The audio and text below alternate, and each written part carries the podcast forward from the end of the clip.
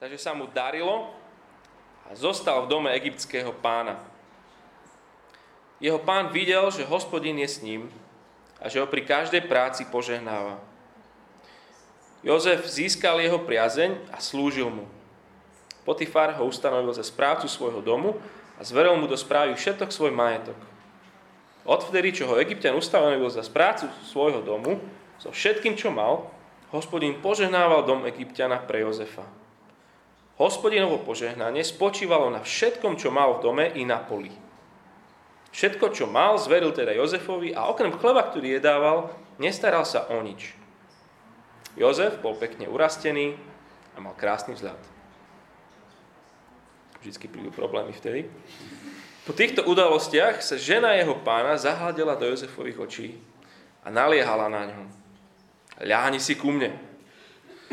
On však odoprel a žene svojho pána povedal, pozri, kým som tu ja, môj pán sa v dome o nič nestará, lebo všetok svoj majetok zveril mne. V tomto dome ma nikto neprevyšuje. Pán si okrem teba nič nevyhradil pre seba, lebo ty si jeho žena. Ako by som teda mohol spáchať takú veľkú neprávosť a zrešiť proti Bohu? Hoci dennodenne Jozefa nahovárala, neposlúchol ju, aby si k nej lahol a bol s ňou. Keď však jedného dňa prišiel konať svoju obvyklú prácu, z domácich nikto nebol doma. Ona ho chytila za plášť a povedala, ľahni si ku mne. On jej však nechal plášť v ruke, vybehol von a utiekol. Keď videla, že jej nechal plášť v ruke a utiekol von, zavolala služobníctvo a povedala, pozrite, doviedli nám Hebreja, aby nás obrátil na posmech. Prišiel a chcel si ku mne láhnuť a preto som začala kričať. Keď počul, že zvyšujem hlas, nechal pri mne svoj plášť, vybehol a ušiel. Ona nechala ležať plášť pri sebe, kým pán neprišiel domov. A jemu povedala to isté. Hebrejský sluha, ktorého si k nám priviedol, prišiel si zo mňa robiť posmech. Keď som začala kričať, nechal svoj plášť pri mne a ušiel. Keď Jozefov pán počul slova svojej ženy, ktorá ho presviečala, ako vravím, toto mi urobil tvoj otrok, náramne sa rozneval. Jozef dal chytiť, Jozefa dal chytiť a vrhnúť do žalára medzi kráľovských väzňov. Tak sa Jozef ocitol v žalári. Tak to je tá prvá časť tej, tej etapy. Hej. Si predstavte ten profil tej trasy, ako, ako začnú hore a idú, je to, je to dole z kopca. A začína to akože, že najprv hore, že to bude fajn, že, že je otrok a, a bude z neho správca, ale potom to ide dole z kopca. To je prvý úsek tej etapy. A druhý je úplne zrkadlový. Začína od verša 21. Hospodin bol však s Jozefom. Presne tak, ako začínalo to celé. Zľutoval sa nad ním a u správcu žalára zbudil k nemu náklonnosť. Správca žalára ustanovil Jozefa za dozorcu nad všetkými väzňami, čo boli v žalári. Jozef dohliadal na všetko, čo sa tam malo urobiť. Správca žalára nedohliadal na nič, čo mu zveril, lebo hospodin bol s Jozefom a s úspechom sprevádzal všetko jeho úsilie. A potom príde kapitola 40, kde Jozef je vo väzení a prídu tam dvaja spoluväzni, vrchný čašník a vrchný pekár. Oni sú vo väzení, pretože faraón sa bojí, že oni ho bož, možno otrávia, alebo proste mal nejaké podozrenie, že, že mu spravia niečo zlé a boli vo väzení. A čakalo sa na ich rozsudok. No a, a je tam s nimi Jozef a tí dvaja majú sny. A ako vždycky v tomto príbehu, vždycky sú tam dva sny. Jeden má jeden sen o tom, že za 3 dní sa niečo stane a druhý tiež má taký istý podobný sen, že za 3 dní sa niečo stane. A sú hotoví z toho a Jozef im pomôže, im vysvetlí, čo tie sny znamenajú. Vysvetlí pekárovi to, že za 3 dní ťa povýšia takým spôsobom, že prídeš o hlavu. A čašníkovi hovorí, za 3 dní ťa povýšia takým spôsobom, že budeš späť pri faraónovi. Ale keď sa to naplní, tak si spomeň na mňa. Spomeň si na mňa. Všetko sa naplní a celá kapitola končí veršom 23. Hlavný čašník si však názvy Jozefa nespomenul. Zabudol na neho. To si predstav ako kopačku s Kanadou do brucha. Proste v tom profile tej trasy zase to išlo trošku hore, ale zase dole a dole, dole. Celý čas dole. 40. 41. kapitola. Po dvoch rokoch mal aj faraón sen.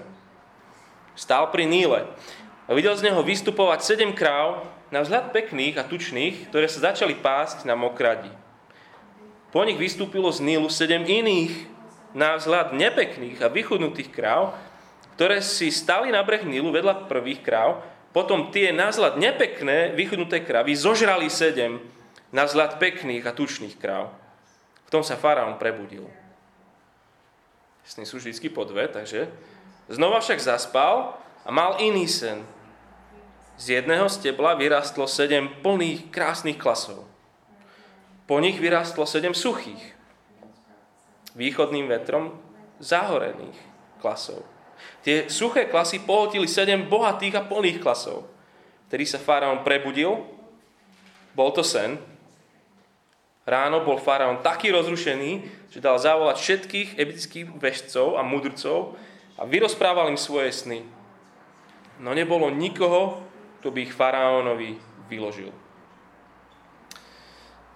A tak si ten čašník spomenie, že ja pako, ja som bol vo vezení a tam bol so mnou jeden taký. A tak povie faraónovi, že bol tam jeden taký so mnou. A zavolajú ho a príde pred pred faraóna a od verša 28 budem čítať ďalej. Jozef toto hovorí. To je to, čo som povedal faraónovi. Boh ukázal, čo urobí. Prichádza 7 rokov veľkej hojnosti v celom Egypte. Po nich príde 7 rokov hladu a na hojnosť sa zabudne v celom Egypte. Hlad zničí celú krajinu krajine nebude ani spomienka na hojnosť pre veľký hlad. Sen sa faraónovi zopakoval, pretože Boh sa pevne rozhodol, čo skoro ho uskutočniť. Od 37. potom čítam do konca. Táto reč sa zapáčila faraónovi a všetkým jeho služobníkom. Na to faraón povedal svojim služobníkom, nájde sa taký muž, ktorom je Boží duch potom faraón povedal Jozefovi, keď ti dal Boh toto všetko poznať, nikto nie je natoľko rozvážny a múdry ako ty. Budeš správcom môjho domu všetok môj ľud bude poslúchať tvoje rozkazy, len trónom ťa budem prevyšovať. Faraón ešte dodal, pozri, ustanovujem ťa za správcu celého Egypta. Faraón potom sňal svoj prsten z ruky a navliekol ho Jozefovi na ruku.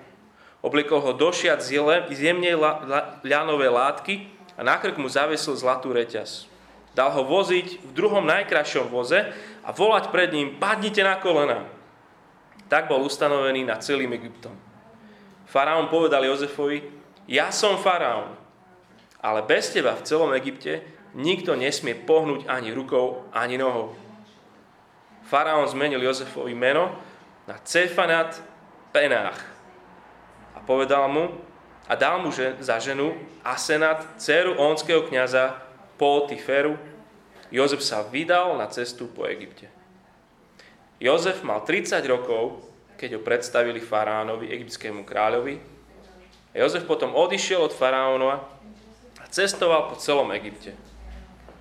Po 7 rokov dávala zem hojnú úrodu. Počas tých 7 rokov Jozef zhromažďoval všetku potravu, ktorá bola v Egypte a zásoby ukladal v mestách. V každom meste uložil potravu z okolitých polí. Jozef nahromadil toľko obilia ako morského piesku, takže to prestali aj počítať, lebo spočítať sa to nedalo. Skoro ako nastal rok hladu, Jozefovi sa narodili dvaja synovia, ktorých mu porodila Asenat, dcera onského kniaza Potiferu. Prvorodenému dal meno Menaše, lebo povedal, Boh mi dal zabudnúť na všetky moje útrapy a na celú rodinu môjho otca. Druhému dal meno Efraim, lebo povedal, Boh mi uro- ma urobil plodným v krajine môjho utrpenia. Sedem rokov hojnosti v Egypte sa skončilo a ako Jozef povedal, začalo sa 7 rokov hladu. Hlad nastal vo všetkých krajinách, ale v celom Egypte bolo zatiaľ dosť chleba. Keď už i celý Egypt trpel hladom a ľud volal k faránovi o chlieb, faraón vravel všetkým egyptianom, choďte k Jozefovi a urobte, čo vám povie.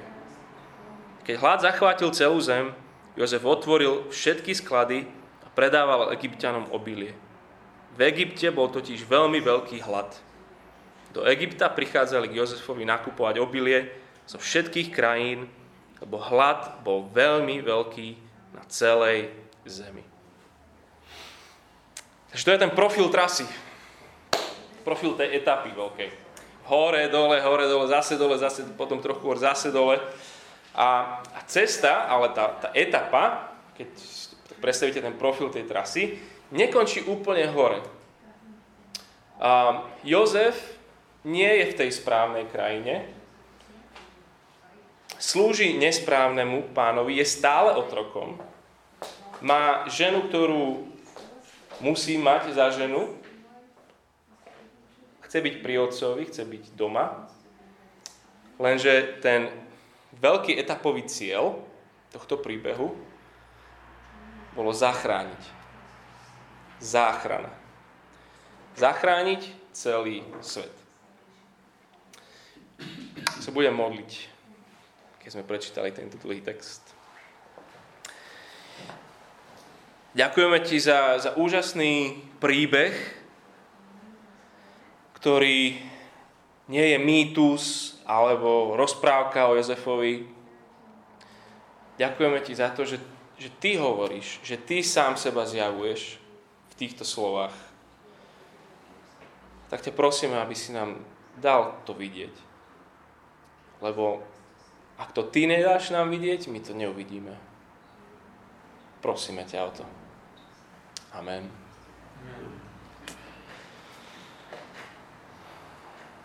Ako Boh zaobchádza s ľuďmi, ktorých miluje? Ako Boh zaobchádza s ľuďmi, ktorých miluje?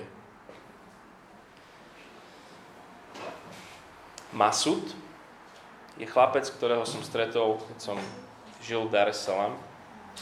Mal 25 rokov a nedávno sa mu tam, vtedy keď som s ním bol, narodila prvá cerka. Jedného dňa sa vrátil domov zo svojej práce a susedia mu hovorili, že, už ich tam nenájde ani dceru, ani manželku, pretože mu ich uniesli.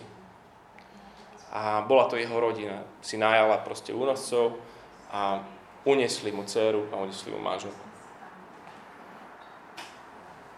Bol to mladý kresťan, ktorý pred nedávnom uveril Ježiša Krista a že ak sa nevráti späť v poslušnosti Galahovi, svoju milovanú manželku, svoju jedinú dceru, v živote neuvidí. Takto Boh sa obchádza s tými, ktorých miluje. Možno poznáte príbeh Johnny, ako 17-ročná skočila do jazera, kde bol pličia voda, zlomila si 4. 5. krčný stavec a od plec vlastne dole ochrnula. Tento rok je to 53 rokov. 53 rokov oslavila ako kvadruplegička.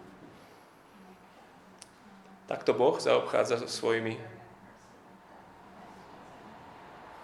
Minulý týždeň, keď ste tu boli, tak ste možno počuli úžasné svedectvo 17-ročného chlapca, ktorý v priebehu pár rokov prišiel o dvoch svojich rodičov. hovoril nám tu všetkým, že že keď stál pri zamrežovanom okne detskej psychiatrie, cítil sa najlepšie, ako sa cítiť dá. Tež, cez týždeň sme boli spolu a mi, mi hovorí, že Tomáš, keď mi zomrela mama, myslel som si, že to je úplne dno. Že už horšie to nemôže byť. Ale môže. Zomrel mi aj otec. Takto Boh zaobchádza s tými, ktorých miluje. Nepýtal si sa niekedy aj ty už túto otázku? Možno sa ju pýtaš práve teraz. Ak sme minulé na začiatku tej 37. kapitole sa pýtali otázku, či tam hore vôbec niekto je, tak teraz sa pýtame, že, že prečo takto zaobchádza s tými, ktorých nazýva svoje milované deti. Veď je nekonečne močný, určuješ, Bože, cieľ skôr než je začiatok, neobmedzene vládneš, vládneš celému svetu, prečo takto zaobchádza s tými, čo miluje?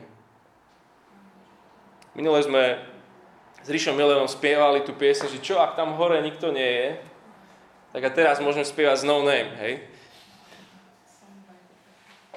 Prečo sú veci tak, jak sú? Život má chuť zápasu.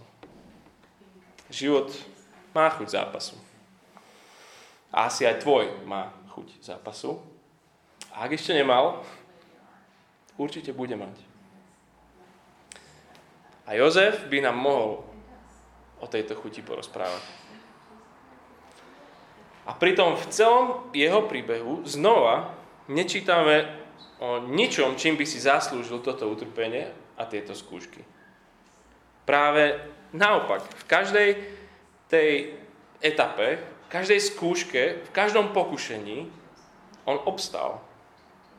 Neprispôsobil sa tam, kde sa prispôsobiť nemal.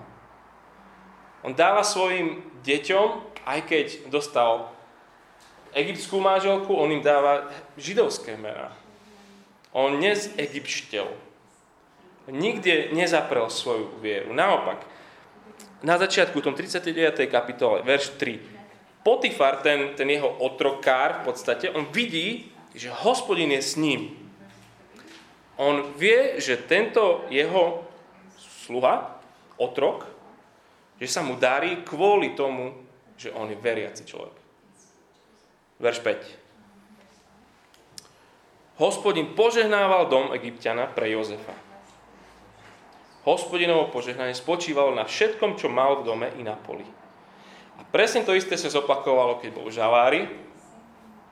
A presne to isté sa zopakovalo nakoniec, keď slúžil najmocnejšiemu mužovi pod slnkom, faránu.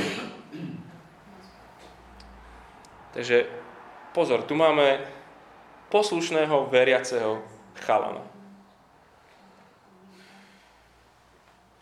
Ako Boh zachádza s tými, ktorých miluje? Ťažkosti a utrpenie tým pádom nemusia znamenať, že to Boh trestá, pretože sú neposlušní. V 30. kapitole, tej 7. sme boli v tej Božej zaslúbenej zemi, v tej Kanáne, a hospodin ako keby bol úplne neprítomný. Nie, nik, nik, nik, nikde tam nie je. Teraz, od 39.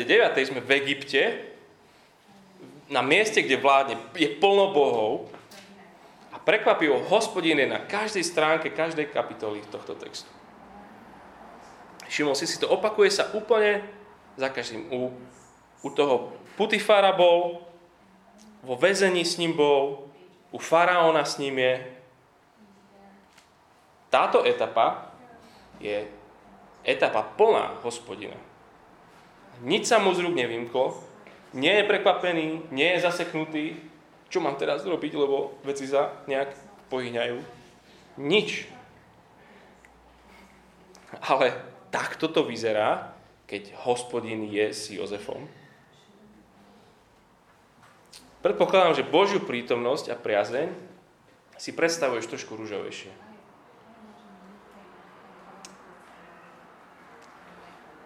Ako môže toto vyzerať, že Boh požehnáva?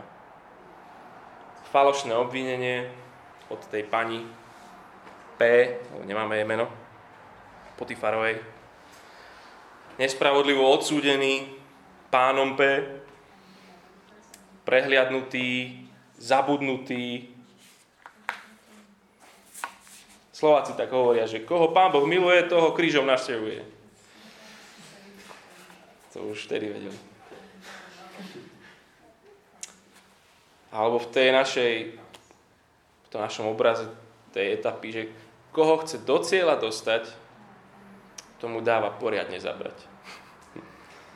A nepačí sa nám veľmi takáto taktika od Boha. My to nechceme. Nech, nechceme trpieť. Je Bože, dík, ale neprosím. Alebo že skús u neho. Alebo, alebo neskôr, alebo proste keď máme Božie skúškové obdobie, fú, vzdycháme viac, než keď máme to školské skúškové. Ale ako je dôležité je preto porozumieť tomuto príbehu a pochopiť, ako Boh koná. Pretože možno, že teraz si v takom skúškovom období. Chcel by som, aby sme na to boli pripravení. Nepochybovať, že Boh strátil kontrolu. Ani mu nevyčítať, že na nás zabudol, alebo že nás prestal mať rád.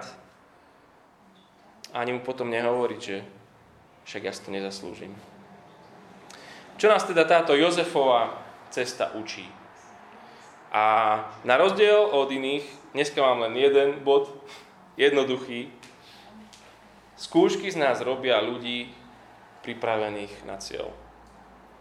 Alebo naopak, že bez skúšok na ceste nebudeme pripravení do cieľa. Tento príbeh to krásne ukazuje. A ešte v plnších farbách to ukazuje príbeh, ktorému tento je takým predobrazom, predskokanom, a to je príbeh Ježíša Krista. A to isté platí aj o našich príbehoch. Bez skúšok na ceste nebudeme pripravení na cieľ. Tak poďme do tohto. Pozrite na Jozefa. V cieli, v cieli je, na konci tejto etapy, je, je Jozef spoluvládcom najmocnejšej ríši sveta každé jedno koleno pred ním pokľakne. Všetko v Egypte sa deje len tak, ako si to Jozef želá. Všetky národy sveta prichádzajú za ním, lebo len on ich môže zachrániť. Toto bol dôvod, prečo ho Boh do Egypta vôbec poslal. A všetko, každý jeden detail, koho stretne vo vezení, ako na neho čašník zabudne, lebo ešte nebol správny čas. A ako si potom spomenie, keď už bol správny čas. Všetko, naozaj všetko sa udeje v tom ponížení a v tom trápení, preto, aby sa dostal do cieľa, aby sa stal záchrancom celého sveta. Všetko, čím si prešiel, ho na to pripravoval. Skôr ako bol štedrým správcom faraónovho domu, bol štedrým správcom v žalári, zaujímal sa o väzňov, pomáhal im. Väzňom prinášal zväzť o živote a o smrti. A skôr ako priniesol prosperovanie faraónovi, priniesol prosperovanie Potifarovi. Faraón o ňom hovorí, tom 38. verši 41. Že to je muž plný ducha. Skôr ako bol verný jemu, bol verný Potifarovi. Jeho páni dennodenne dorážala do neho. Doslova ako otrokovi mu hovorí postel teraz. Ako psovi. A najprv on vysvetľuje, že to není vhodné a už keď nebolo sa dať vysvetľovať, tak ujde. Radšej útek, ako by mal siahnuť svojmu pánovi na manželku a tak zrešiť proti Bohu. Znalci tých veršov tvrdia, že, že ak by Potifar naozaj veril svojej manželke, že ju chcel je zle spraviť, určite by Jozef prišiel o hlavu. Ale asi spozná svoju manželku preto ho len posiela do kráľovského väzenia. A znova v tom celom príbehu je ten plášť. Príbeh Jozefa je ako keby taký príbeh plášťa. Otec mu dá pestrý plášť ako prejav svojej, svojej špeciálnej priazne. Jeho bratia mu ho zdr- zoderú a hodia ho do diery. Potifar ho ustanoví za správcu A jeho žena mu potom strhne. A zase ho hodia do väzenia. A v hebrejčine to je úplne to isté slovo. Tá cisterna, do ktorého hodili, a to žalár, do ktorého ho hodili, to to isté slovo tam používa. Takže kedy už konečne ostane Jozef oblečený? Neustále to z neho driapu dole. Je nahý. Až nakoniec ten najmocnejší král ho zaodie a už ostáva oblečený v jeho priazni.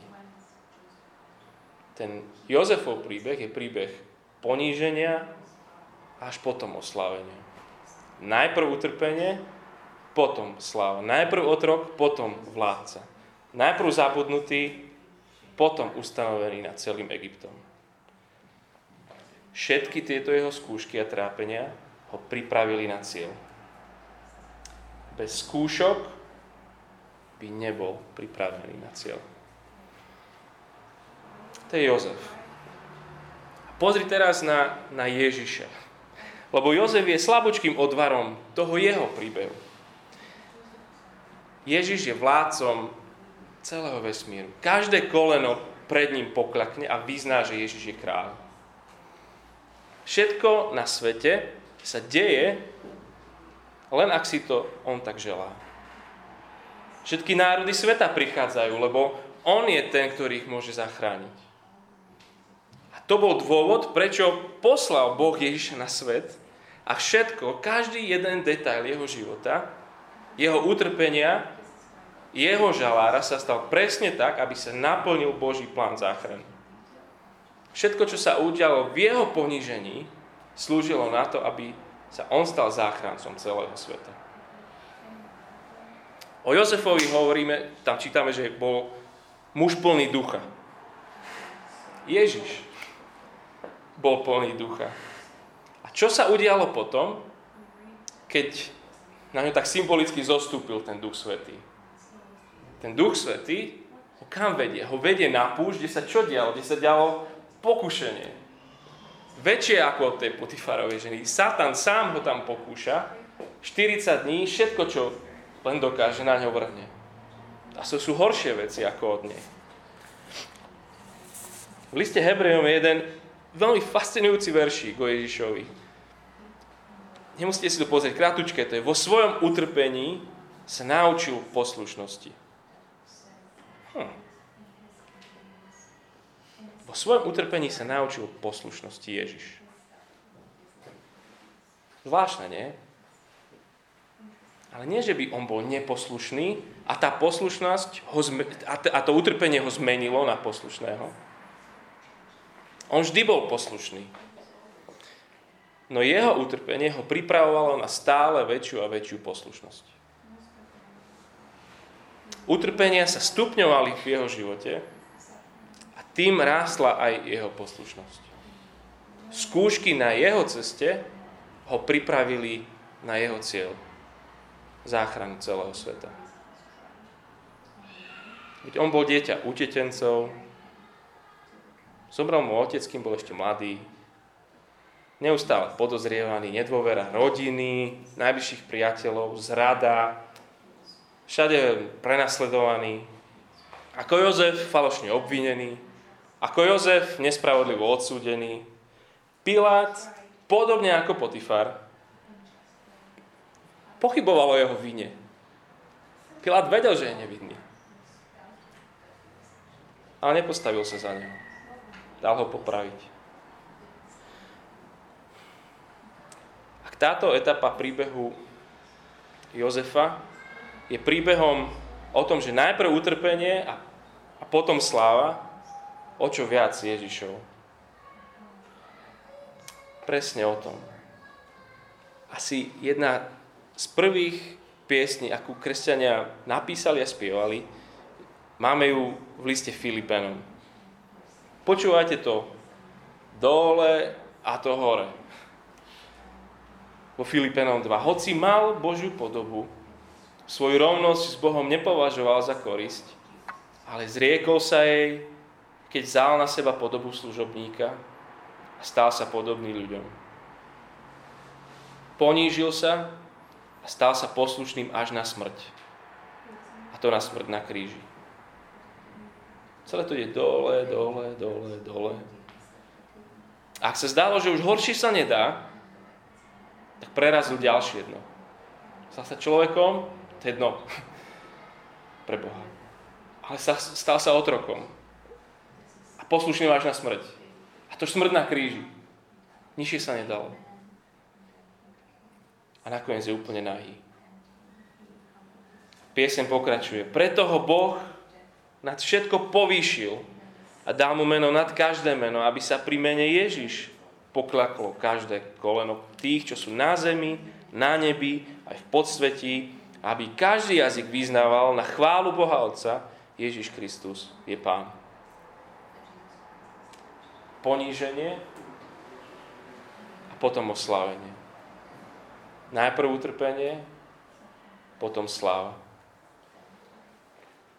bez skúšok aj na Ježišovej ceste by nebol cieľ možný. A tak už vieš, kam to smeje. Videl si to Jozefovi, vidíš Ježiša. Ak oni museli prejsť skúškami na to, aby dorazili do toho cieľa, do toho Božieho zámeru, o čo viac my? Johnny, tá tá žena, čo je 53 rokov kvadruplegička, hovorí, že utrpenie je ako náradie vo fitku, na ktorom môže cvičiť moja viera. Utrpenie je ako nárade vo fitku, na ktorom si príde zacvičiť moja viera. Neviem, čo očakávaš od svojho života ale typnem si, že skôr pozitívne veci čakáme. A hlavne, ak sme mladí.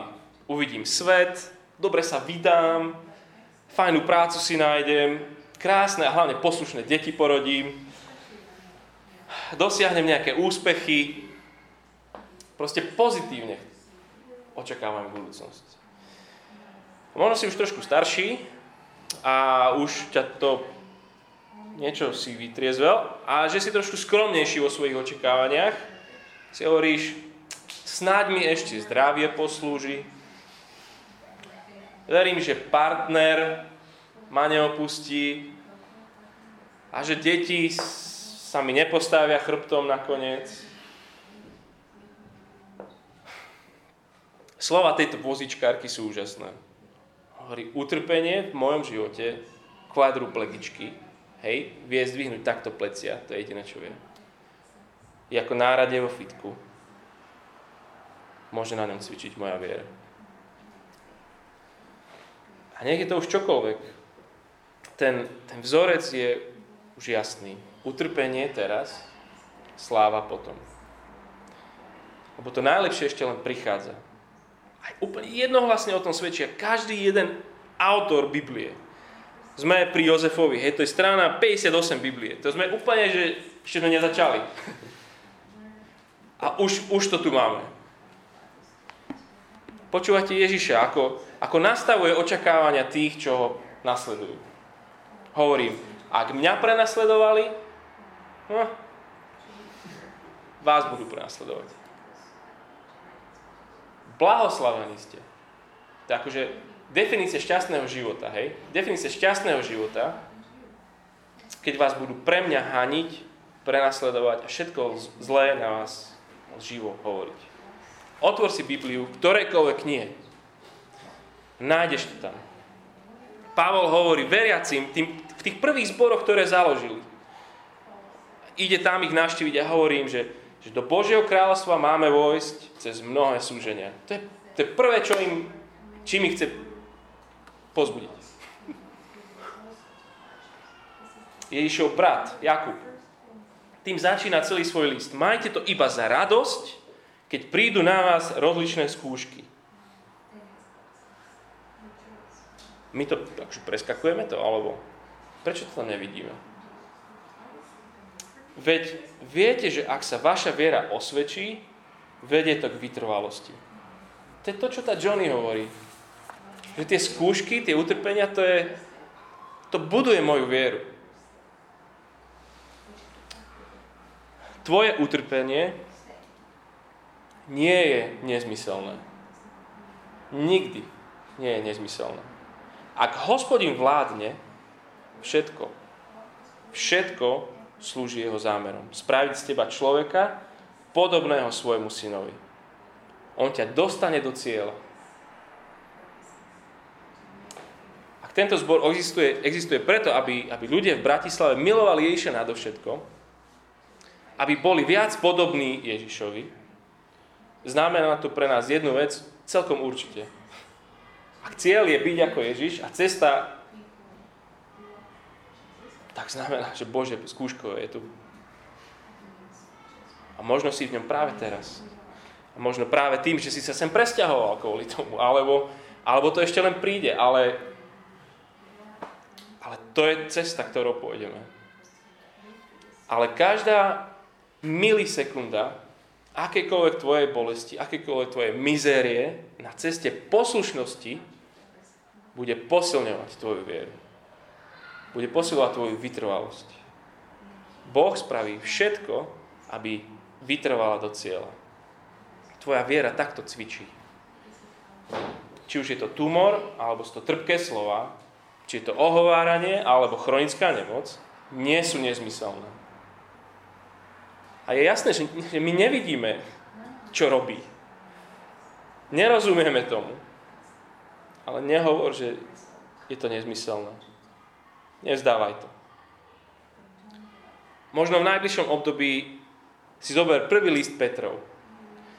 Ak, ak nevládzeš si ho čítať sám, tak príď za niekým a povedz, pomôž mi spolu čítať. Ak, ak nemáš svoju Bibliu, tak tú, čo držíš, si zober, je tvoja, čítaj tento list. Čítaj a káž tie slova tohto listu svoje mysli, až dokým nezačne tvoje srdce spievať. Uprostred bolesti, uprostred otázok. Ako Boh zaobchádza so svojimi deťmi. Ako Boh zaobchádza s tými, ktorých miluje. Kľukatou cestou, kľukatou cestou skúšok sa postará o to, aby sme došli do cieľa.